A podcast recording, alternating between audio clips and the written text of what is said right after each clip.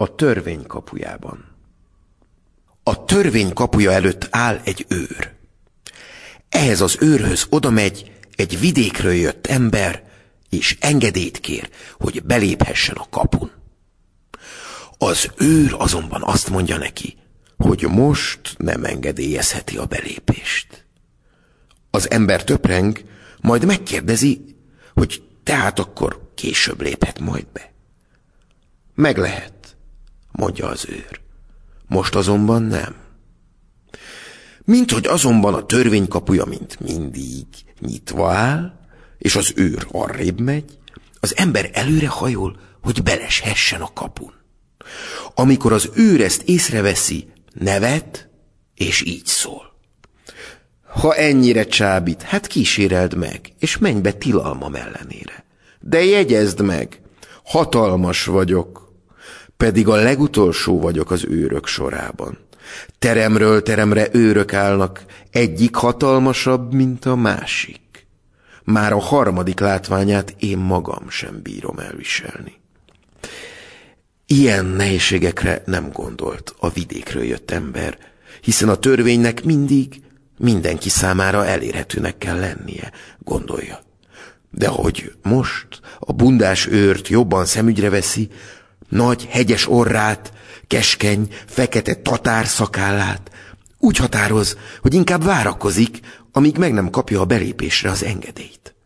Az őr ad neki egy zsámolyt, és megengedi, hogy oldalt a kapu közelében leülhessen. Ott ül napokig, évekig. Többször is megpróbál bejutni, és zaklatja az őrt kéréseivel. Az őr gyakran veti alá kisebb kihallgatásnak, kérdezgeti a szülőföldjéről, és sok minden másról. De ezek közömbös kérdések, amilyeneket a nagyurak tesznek fel. És végül mindig azt mondja neki, hogy még nem engedheti be. Az ember, aki jól becsomagolt az útra, mindent felhasznál, legyen az bármennyire értékes is, hogy megvesztegesse az őrt. Az útszolván mindent elfogad tőle, de közben így beszél. Csak azért fogadom el, hogy ne hidd, bármit is elmulasztottál. Az ember hosszú éveken át szinte szakadatlanul csak az őrt figyeli megfeledkezik a többi őrről, és úgy véli, bebocsáttatásának egyetlen akadálya ez az első. Átkozza a szerencsétlen véletlent.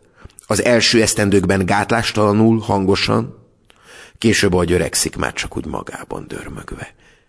Gyermeteggé válik, és mivel az őr évekig tartó tanulmányozása közben annak Prim galériában még a bolhákat is felfedezte, még a bolhákat is megkéri, segítsenek neki, és térítsék jobb belátásra az őrt.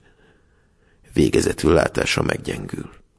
Nem tudja, valóban sötétedik-e körülötte, vagy csak a szeme csalja meg.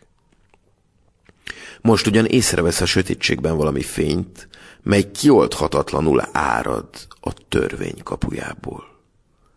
Már nem él soká. Halála előtt az egész itt töltött idő minden tapasztalata azzá az egyetlen kérdésé sűrűsödik össze a fejében, amelyet eddig még nem tett fel az őrnek. Magához inti őt, mert merevülő teste már nem tud felemelkedni. Az őrnek mélyen le kell hozzá hajolnia, mert a kettejük magasságának különbsége ugyancsak az ember rovására változott meg. Most még mit akarsz megtudni? kérdi az őr. Telhetetlen vagy.